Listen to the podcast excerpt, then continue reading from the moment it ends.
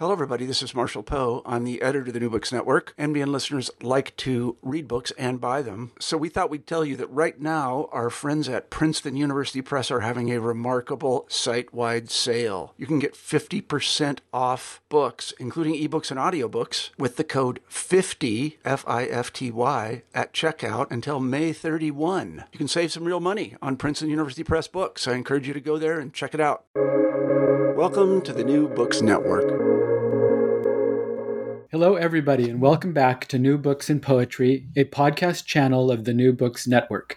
My name is Philip Lance, and I'm usually a host of New Books in Psychoanalysis, but today I'm venturing into the world of poetry with an interview with Lauren Russell about her book Descent, published by Tarpaulin Sky Press in 2020. Lauren is the descendant of slave owners. She is also the descendant of slaves. Her book, Descent, is a hybrid work of verse, prose, images, and documents that traverse centuries as the past bleeds into the present. In addition to the book uh, we're talking about today, Descent, Lauren is the author of What's Hanging on the Hush, um, published by Ahsahta Press, 2017. She has received fellowships from the National Endowment for the Arts, Cave Canem, and the Wisconsin Institute for Creative Writing at the University of Wisconsin at Madison. And her work has appeared in various publications, including the New York Times Magazine and the Academy of American Poets Poem a Day. She was assistant director of the Center for African American Poetry and Poetics at the University of Pittsburgh from 2016 to 2020. In August 2020, she joined the faculty of Michigan State University as an assistant professor in the Residential College in the Arts and Humanities and director of the Residential College's Center for Poetry. So, welcome to the program, Lauren. Thank you, Philip. And so, why don't you kind of introduce this book to us? And one way you might do it, there's a couple epigraphs at the beginning that um, are really lovely. But however you want to would do it to sort of introduce us to this book. Yeah, sure. I can start with the epigraphs. Um, so there are two. Um, the first one, which was there from a, from quite an early iteration, is from Eleni Sikelianos' Book of Jon. Um, and the Book of Jon starts with this really marvelous introduction, and this is pulled from that part. It matters that there are holes in a family history that can never be filled, that there are secrets and mysteries, migrations and invasions, and murky bloodlines. These stories speak of human history. And I had that, um, I selected that quite early on as I was um, encountering all these secrets and mysteries and holes that could never be filled that I was attempting to write into um, in my own family history. The, the story begins because I acquired a copy of the diary of my great great grandfather, Robert Wallace Hubbard, who was a captain in Hood's Texas Brigade in the Civil War. And after the end of the Civil War, he went back to East Texas and had children by three of his former slaves who were also half sisters.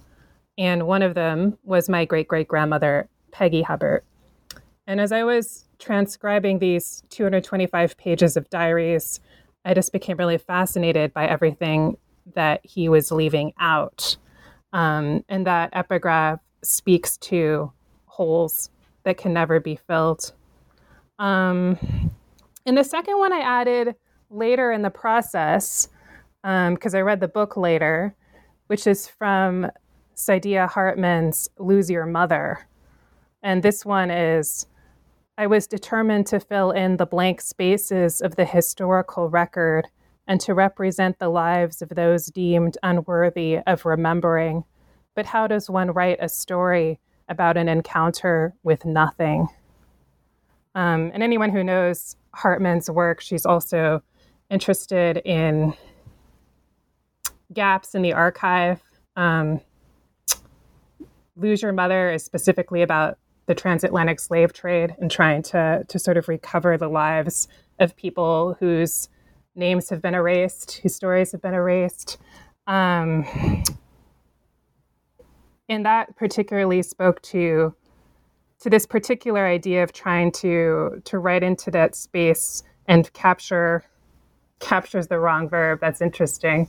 to try to imagine Peggy's voice as a great great as my great great grandmother um, as a black woman who left few records. Um, so much of, of what I know from Peg about Peggy, it's either from the censuses. Uh, she appears on two, 1870 and 1880, and a few a few mentions in Bob Hubbard's diary where you know he mentions her as his cook. So, and that's all, and that's the only record there is. So, so that um, that was was encountering nothing. Was trying trying to find this trace of, of, Peggy's life, um, and, and encountering nothing. So that is the question of the book. Yeah, that's a, a wonderful way to introduce it because there's kind of a poetic quality to how you're introducing it with this this the poetry of uh, uh, Eleni Sikelianos' language, the secrets and mysteries, migrations and invasions, murky bloodlines. Um, so clearly, we're entering into sort of a poetic endeavor here, but but it, it's kind of a historic endeavor, um, where you're actually like looking into archives and things. So, how would you explain this book as poetry, history? What else? How so? um, well, I do think of it as hybrid.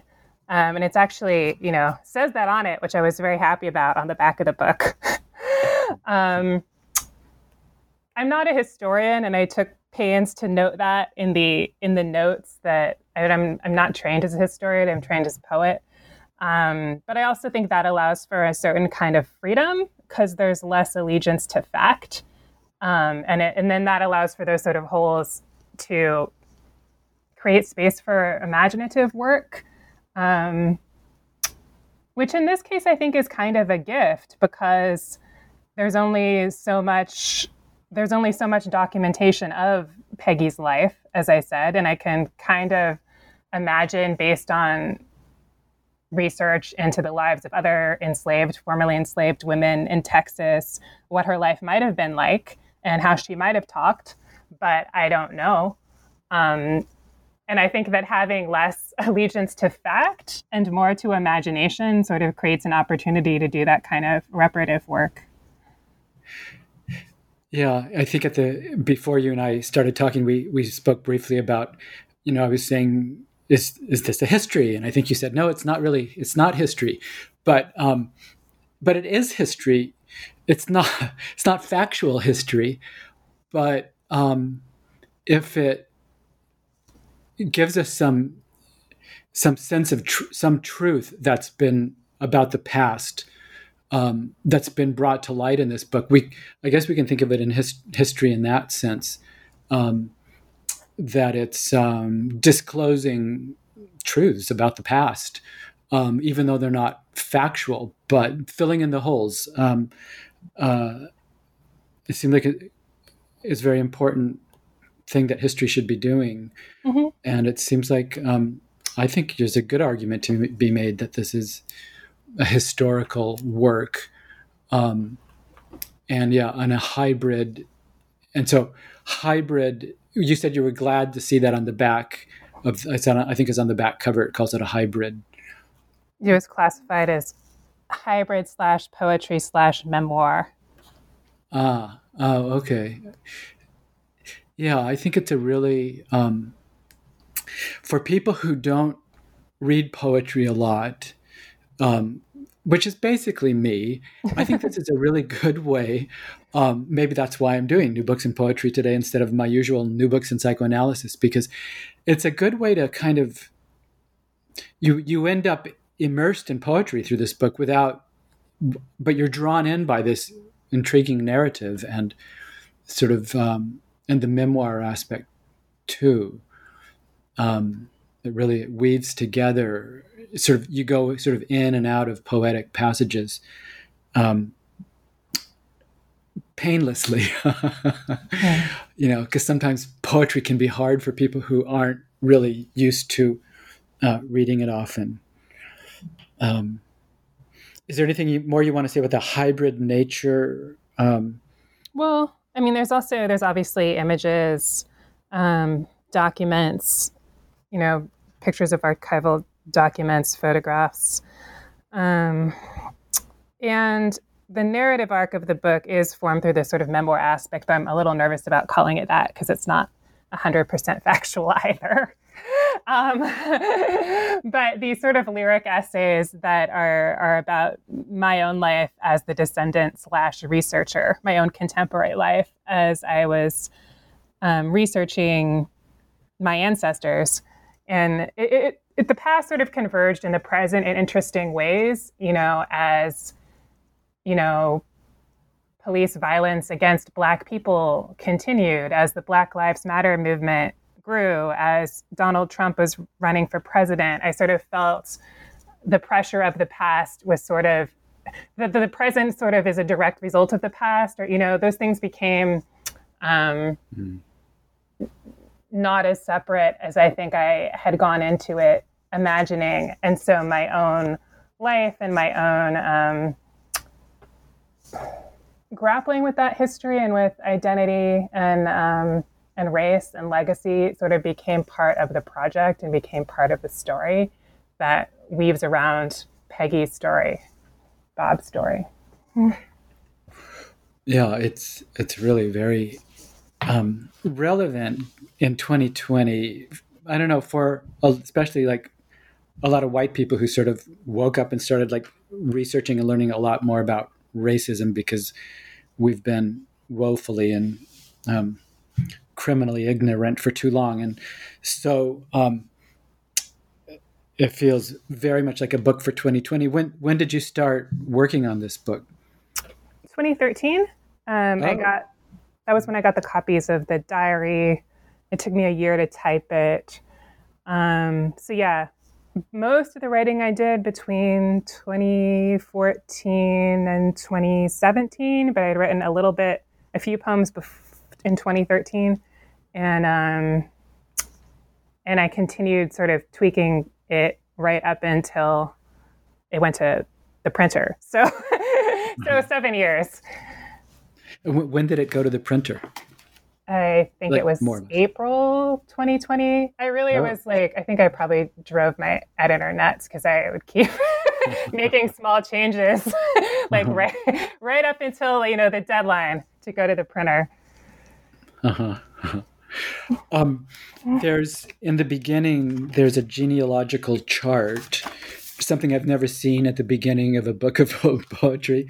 Um, sometimes you see them in historical works, but and it's really useful because first of all, when you just start at the beginning of the book, you look at it and go, "Oh no, who, where did?" Um, you know, you begin looking for where what was his name? Robert Wallace Hubbard. You pronounced it. That was your great great grandfather. Yeah. Okay, so he was the slave owner. He ended up, I, how do you say, having sex with three of his female slaves, is, who are all half sisters. So I started looking at the chart um, and then trying to figure out where you fit into it. And it's there's um, some interesting things in the chart where there seemed to be a alliances between people, marriage alliances where you wouldn't expect them to happen. But um, so I guess you had to create this chart based well, no. on. Well, oh. I created a very ugly one. I have to think that um, Joel Coggins, uh, graphic designer, made this look oh. good. um, but I, yes, I did the research to create the chart. okay. Um, and then some of that re- research consisted in, you mentioned spending a year typing up um, Robert Wallace Hubbard's diary was it? And was it a handwritten diary or how did you so did you have to sort of try to decipher his handwriting yeah so that was a bit and as i moved along i, I got much better at understanding his handwriting. Um, so yes, it was handwritten, and, and these are copies of a copy, and the original is lost. So it, um, some of it, you know, some of it is just impossible but I was for the most mm. part able to type it. okay, so so you spent a year um, before you even get to start writing the book, um, laboriously typing. Was it a long diary, or how many years of diaries did he keep? So it was 225 pages, handwritten. Um, it was 1889 through 18, I want to say 1894, and then there was a sort of fragment of a diary from 1917, and he died in 1918. I think I'm remembering the years right. So, um, yeah, so it was from two distinct periods, and the the handwriting was was harder to read in the later one. Mm-hmm. How interesting that he kept a diary. I wonder if that was common for um, men of his class, kind of to oh, keep yeah. diaries. I believe so, and mm-hmm. a lot of it is just about the weather, and and you know he was farmer, so a lot of it is about the weather and what they planted, and um, who hmm. came over, who visited. A lot of it is, um, you know, what completed tasks of the day. Hmm. Mm-hmm. And then um, let's maybe read reads have you read some more. Um, there's a, a poem on page is it page page 11 the whipper about a whippoorwill mm-hmm. um, and i guess this one st- kind of stood out for me because it was the first maybe the first time i sort of realized oh I, this is just a this is more of a typical what you i don't know a little bit more of a typical poem and it sort of impressed me and uh, i don't know maybe you could read that one and then talk to us about it sure Heard a whippoorwill holler this morning for the first time this spring. Heard a whippoorwill holler, all hands choking cotton. Heard a holler, a whimper. Heard a will whip her. Will heard a whip. Whip or will. Will herd, Herding hers. Whipping herds. Sowing oats. Whipping whores. Stripping cane ore. Whelped her, willed her a well and a hold dank of the dark of the hell of the hold, choking cotton, caught in a yoke and a pull, stripped and caned for. Heard her holler, caught her, held her hand to the, whipped out your, held her head to the, whipped out the billfold. Heard a whimper this spring, choke door, heard a holler, a hollowed out hold, whipped to a wheelbarrow, hell bent toward a hole, ripped from a wrapped in a gut wrench sugar hold. Question So, how did the women feel about this? Answer Don't guess they had no say. Hmm. Maybe we should, you could start with the question and the answer. Um, what, who, who, so, that was actually asked by somebody yeah. Um, One of your my uh, father's cousin, who's, who's no longer living, unfortunately. Um, so sort of early in the process, I was just asking him about, you know, about Peggy and about um, Peggy being my great great grandmother, about her sister Priscilla. Um, and I, I, sort of asked, you know, how did they feel about this situation? And he sort of said, "Don't guess they had no say." yeah, which is, um, I don't know, such a wise answer. Um, and so that comes at the bottom. It, it doesn't, and I guess the link I made to why that was on that page with that poem was because of the whipping. Um, and where I guess I'm assuming a lot of slave women were whipped, including possibly your great great grandma Peggy or great grandma great. Well, I don't know. I mean, the thing with the language. So what, the language that was actually from the diaries that's in that poem was heard a whippoorwill holler this morning for the first time this spring. Um, all hands choking cotton, sowing oats, stripping cane, and then the rest of it is me riffing off that language and it's sort of through the experimentation with sound um, and meaning um, with language that I was I was able to uncover these other resonances beneath the language. Um, so so it was like a door through association of sound through um, I don't want to say word play because it's very serious through word work through working the words mm. and I guess I just put that there sort of intuitively. It also comes up in one of the um, it comes up in one in a lyric essay that appears a few pages later in the book where you actually yeah. get the conversation that it came out of. But um, yeah, I uh, whippoorwill throughout the book sort of comes to stand. It, it appears it, it, reoccurs throughout the book, and it it comes to stand for um, sexual violence. And so I guess that was why that question why I intuitively juxtaposed that the, that Q and A at the bottom of that poem. I don't know if I'm making sense. Yeah. Um, so did the, the the line about the whippoorwill and the choking cotton did that come from the diaries? Yes. Or, oh wow! So that language was right there. Yeah. Mm-hmm. So I don't know. Slipping in a little bit of my other life as a psychoanalyst, there's there's a, a form of psychoanalysis called Lacanian, which pays very close attention to what the patient in the room says, the exact words they say. You don't listen so much to what they intend to say or mean to say, but but the very the actual words. Um, and I feel like that's what kind of what's happening here. You're taking these words and and finding associations to them. Um, sometimes rather shocking. Uh, um, uh, associations, like to begin with a whippoorwill, which whippoorwill, which is, I guess, a kind of a, an actual bird, right? Yeah, and it sings whippoorwill. Okay, but then suddenly it just turns really dark um, in in some ways here, and when we, in the context of choking cotton, I had never heard that expression. Is that? I had neither, but it was in the diary.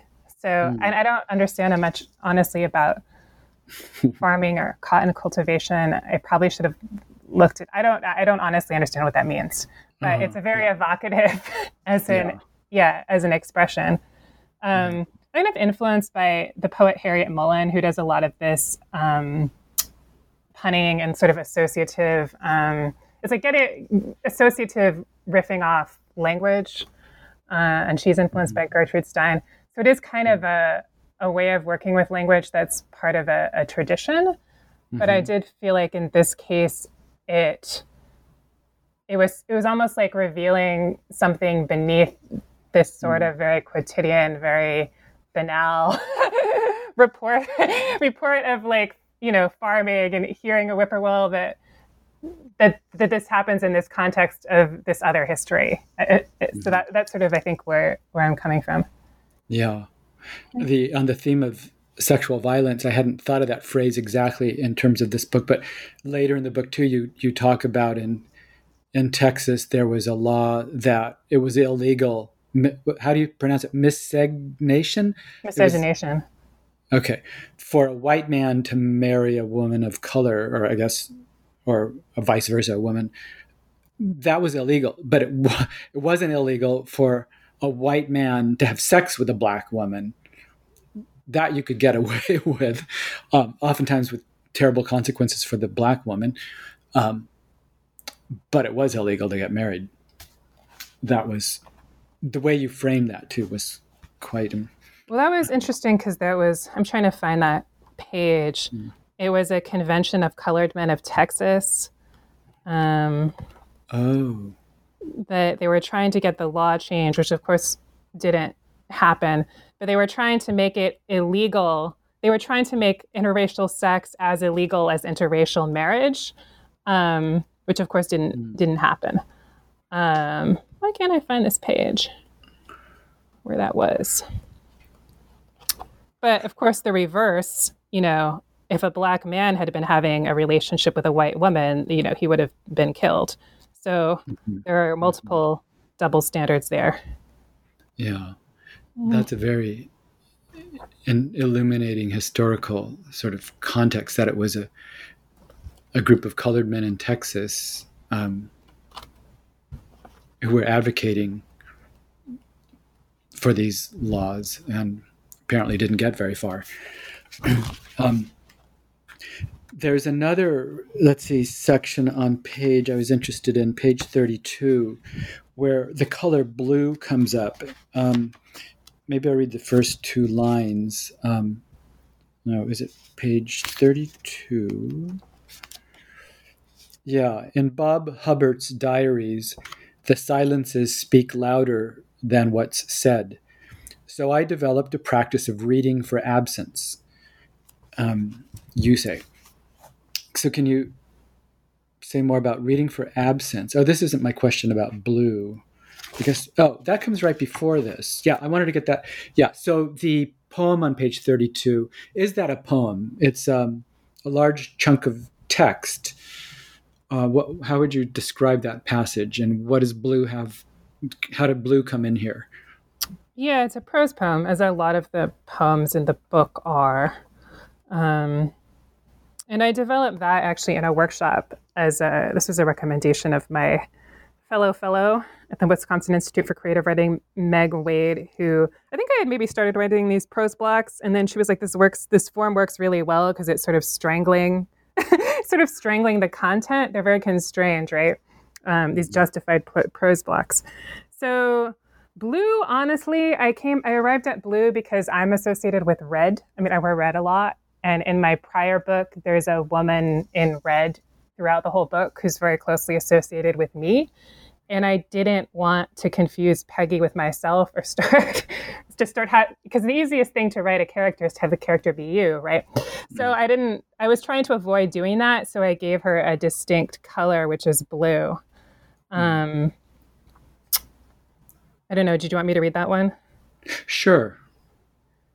Peggy rises out of sleep through the dream called blue, where all her kinfolks are wading through fields of blue even her father left in Georgia, her stillborn brother somehow grown, her niece who stumbled into the fire on Christmas Day and died with the vision of her white dress aflame, the aunt or uncle who ran off or was lost forever to the auction block. They are all wearing blue, blue hats, blue shawls, and in the way they sing a song with no words deep from the gut, there is also blue and bluely she creeps toward them in her calico blue. And now there is a dance. They are partnering for the quadrille, and the man they called Bo Peep cradles a banjo, strikes a tune blue. And her petticoat starched with hominy water, and Pris's too. And every time they stop moving for a second, the petticoats pop, and Priss giggles, and in Priss's eyes are flecks of blue. The log train shakes her into waking, black then dark blue and she reaches for her kerchief blue, and she is stumbling toward the cradle blue and cooing shoo shoo to the baby who is hollering now.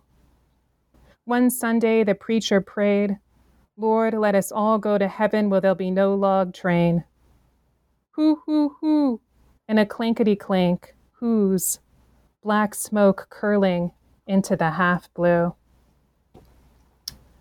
Um, I was on a I was a respondent on a panel about blues and verse a few years ago, and I realized in preparing the response, and I actually read this poem, that it sort of had these qualities of blues. I mean, including like the the train, the presence of the train, and I think that although I wasn't thinking about it when I picked that color, the way the blues is both. Um, sorrow and joy, the sort of emotional nuance of the blues, I guess, is also um, pertinent here.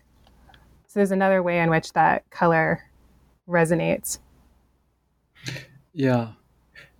It really evokes a scene in time, I feel like. Um, if I th- I'd have to look at it again, but it seems like this is sort of something happening in a moment, and there's some music and dance and banjos and petticoats and um, uh, quadrille dancing. Uh, so somehow it it feels like it gives us a little glimpse into a, a moment in time uh, in uh, in a slave's life or a, uh, somebody who had been a slave. Uh, I wanted to say something else about that, but um, oh, maybe this maybe this is where the the question about joy comes in because in your acknowledgments you you acknowledge something I don't have it in front of me about how maybe in writing these kind of works you tell me if I got this right or wrong, but you, one wouldn't want just for it to be about slavery as a state of abjection, but that there was yeah there could also be joy. Yeah, and actually, that poem was directly in response to that. So, yeah, that's a good connection. Mm. So, that was from Lyrae um, Van Clief Stefanon. I hope I'm not butchering her name. But she was uh, on the, she's a poet on the faculty of um, the Cave Canem Retreat for Black Poets. The, um, one of the summers I was there.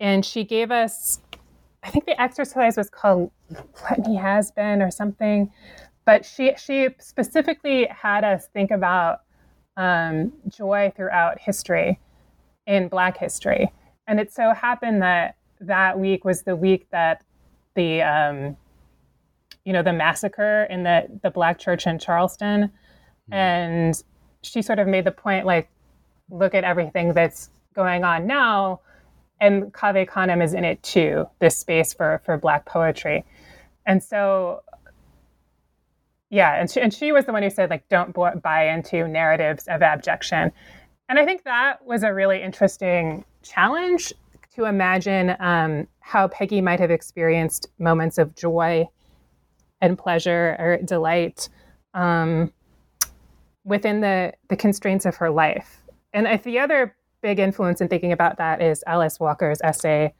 Um, in Search of Our Mother's Gardens, where she talks about Black women throughout history exercising their creativity within the constraints of their lives. And she uses as, a, as an example her mother, who was a sharecropper, who had extraordinary gardens. And her gardens were, were works of art, and people would come all over to, to see them. And that was how she practiced her creativity. And so I sort of found ways to, to sort of imagine both joy and and creativity is sort of it's sort of an act of agency in Peggy's life. I think it's really important. It's making me think. One of the books I read this year was was it um by Carol Anderson. I hope I yeah she's a historian, black historian, White Rage, and it's it's a it's a, a very important book. Probably a lot of people know it, but um, it's very difficult to read because it's kind of a chronicle of atrocity after atrocity committed by white people on black people.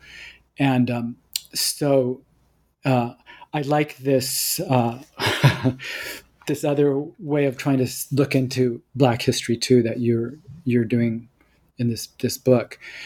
And maybe we should um, this is where I guess I could ask my question about the um, your practice of reading for absence.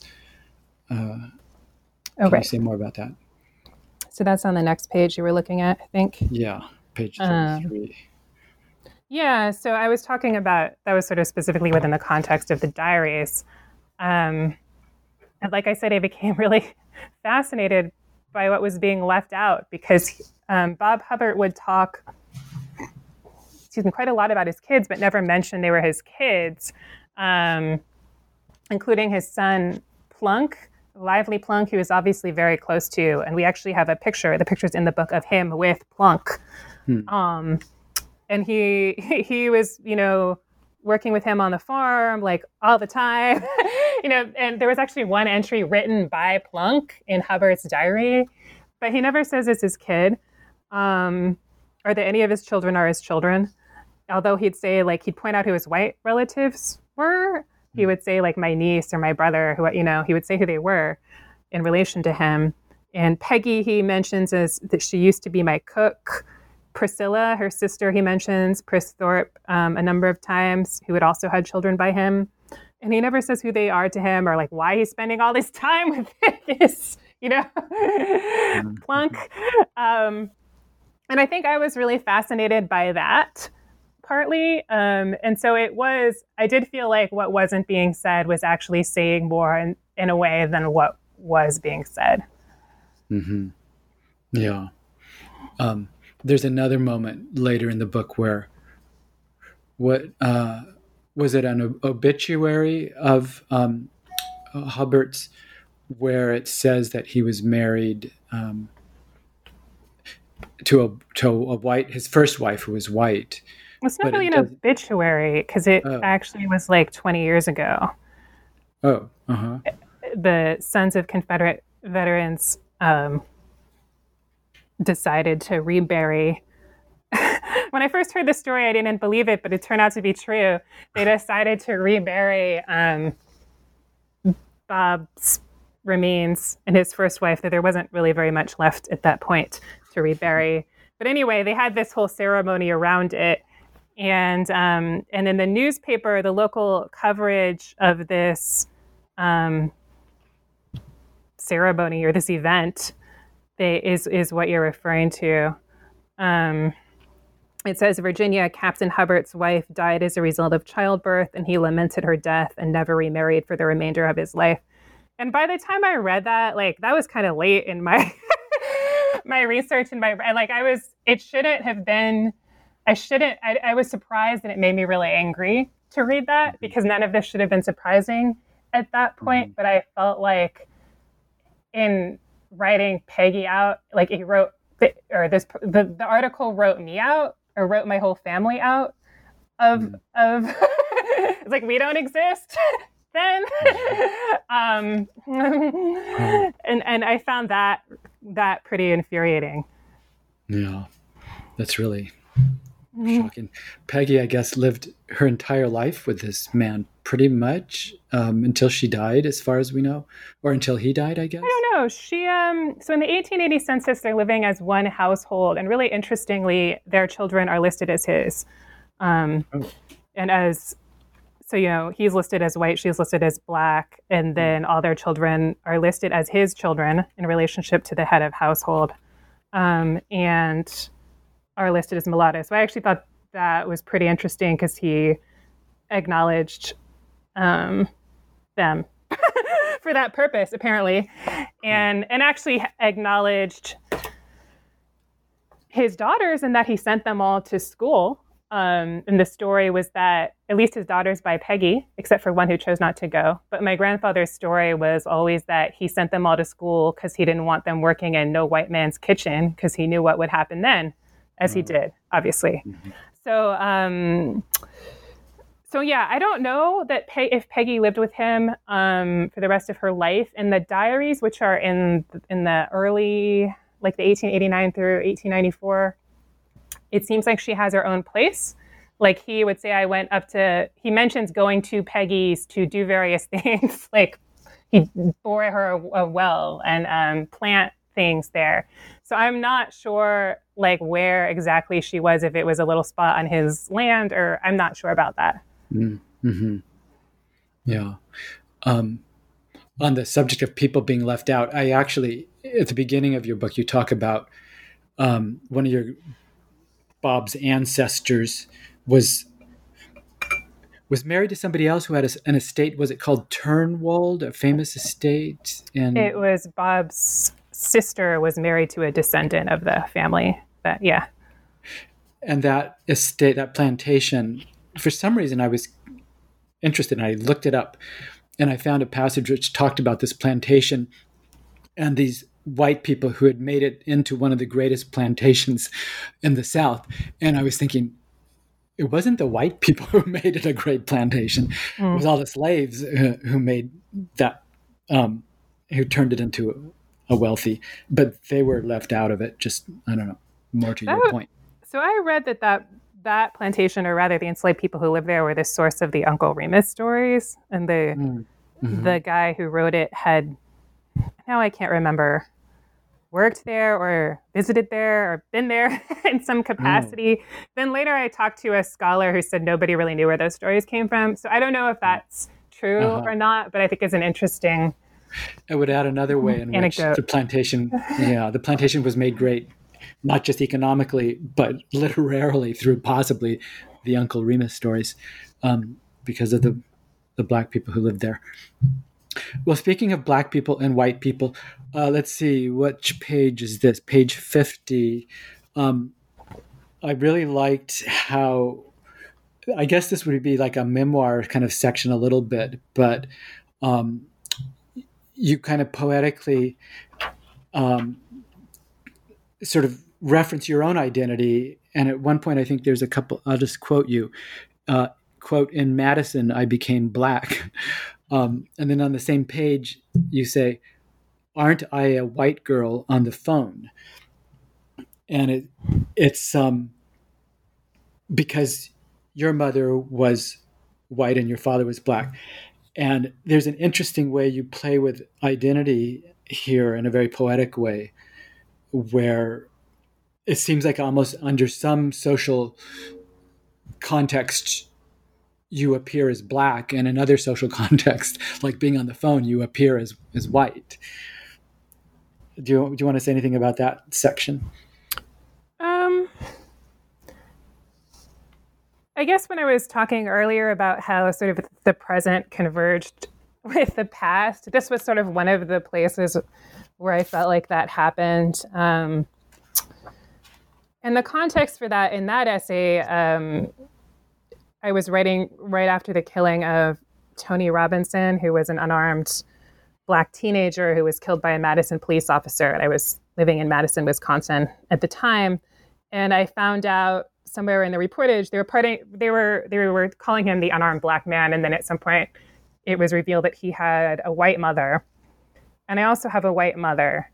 Um, and for I think a lot of my life, I felt like race or the way I inhabit race is um, contextual or um, geographic almost.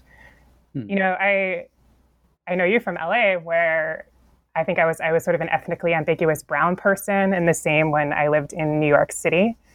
Um, and in Pittsburgh is a bit different because Pittsburgh is more of a black and white, predominantly city with fewer other people. Mm. Um, and Madison was a very extreme version of that because Madison is extremely white. And I, I was I found it. I gotta be honest, I really did not like living there. I think it's pretty apparent in the book, but mm. um, it was very, very white and I think that that was, um,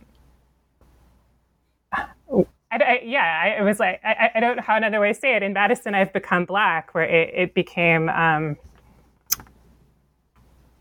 inescapable, I guess, because that's sort of what that essay is about inescapability. Um, but I also say later, I, you know, it, the right to blackness always felt unearned, which is where I get into the question of aren't I a white girl on the phone? And in fact, I went to a doctor. I guess this was a couple years ago, a few years ago. I like made a doctor's appointment on the phone um, for a new ophthalmologist or something.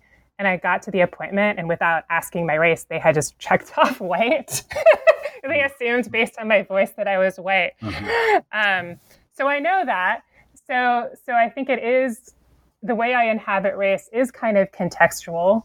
Um, and I think in recent years I felt uh, both sort of more included in Blackness. And this was partly because of Cave Canem, that retreat for Black poets, because there were so many ways of being a Black poet represented there. But also, like, um, and it was and and it's partly this question of geography like it's not something you really get to choose so um so yeah so i'm not sure if i'm answering your question. Yeah. I think it's you're, you're touching on just a really interesting question about about identity and um, the long debates about is is there something is is black an essential character or is it a socially constructed is race socially constructed or essential?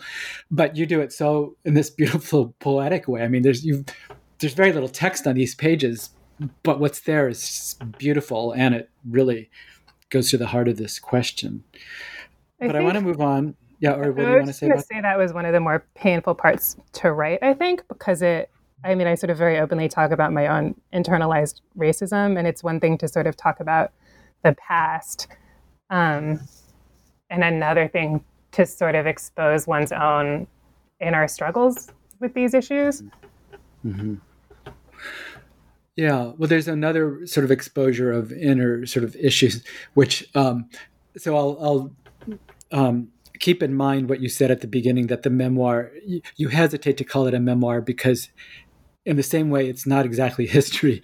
The memoir is an obvious, um, I guess, what you meant was factually um, exact. But there's a passage on page 67.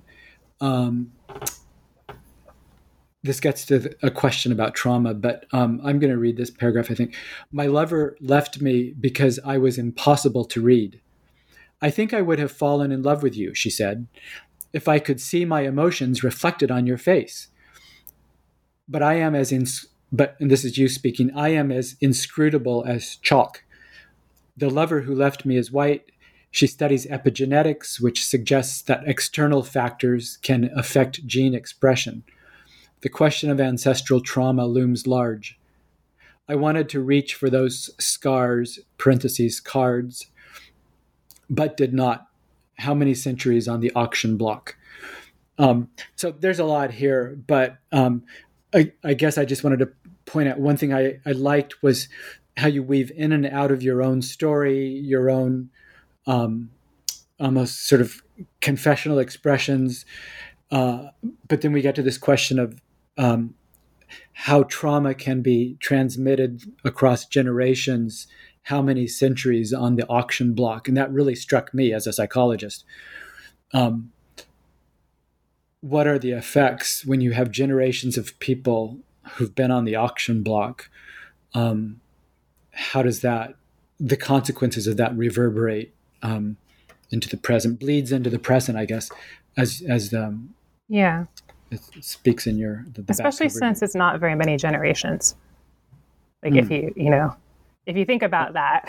Uh-huh. You mean not many generations ago? Which, right. Yeah between me and peggy that's not a lot of generations. Yeah. Yeah. Peggy was your great great grandmother? Right. My grandfather's grandmother so. Mm-hmm. Um, let's see. We've got to sort of move towards closing here, but um, I think there was an, something I was curious about. I wanted to hit on before we close, which was um, in the acknowledgments. And um, this was an interesting poetic volume because I found myself reading everything, including the the notes, end notes, I guess you call them, and then the acknowledgement pages and pages of acknowledgments, but that were extremely readable um, and sort of, I don't know, felt like I was carrying on somehow um, the body of the book all the way through to the end of the acknowledgments. But one of the acknowledgments, you mentioned that a woman named Tana Welch, um, who gave you some comments on the next to final draft, um, resulted in a better ending for the book mm-hmm. and made you consider quote, how despite your best intentions, or how des- despite my best intentions, I continue to perpetuate the very frameworks I am so intent on resisting. So, what, what were these frameworks you were attempting to resist? So, she—I'd sent her a full draft of the manuscript just as I was preparing to send it to publishers. Um, and I'd like already written a cover letter, everything. And originally, the book ended on Bob. It ended on um, there's a prose poem that's opposite the photograph of Bob and Plunk. It's on page 86. Um, and that had always, and it's from Bob's perspective. And that had always been the ending. Like I wrote it in maybe 2014, 2014, and that was the ending till 2018. And um, Tana was like, Isn't this Peggy's book? Should it end on Peggy? And I was like, Oh my gosh. uh-huh. So I reordered the ending, and it ends on a poem in Peggy's voice now, which is much more appropriate um, and much more powerful. So that was, um, and that that was it. That was the framework. like the whole book, I'm like I'm yeah. trying to to imagine Peggy's voice and Peggy's life, and sort of um, give her space and yet I I was going to um, and give Bob the last word. Yeah, it's so hard not to fall into these um, being structured by um, s- contexts. And Bob was the one who wrote and wrote diaries and wrote the history, so to speak, um, and is extremely influential in how we resist the written words and try to get be, beyond them. Of yeah. Anyway, this you did so well in this book. Maybe just to end, there's a beautiful cover. Can you tell us about the cover image on the book? Yeah, that was by the artist uh, Sarah Stefana Smith, who I met at a residency in 2018. Um, and her work is really interested in, I mean, she does these, these, she calls them abstract, which I guess just means non representational, but to poet means something different. So we have a lot of conversations about that because it seems quite concrete to me. It's, you know, you can touch it. But anyway, um, she makes these abstract installation pieces sort of around lines of demarcation around race and the history of race is sort of haunting and embodiment. Um, and that I found that when I saw her work, like she just had an open studio at the residency, that like our work was really in conversation and we started talking about it. Um, and we started working toward a, a future installation in conversation with Descent, actually. This is not from that, this is an earlier work.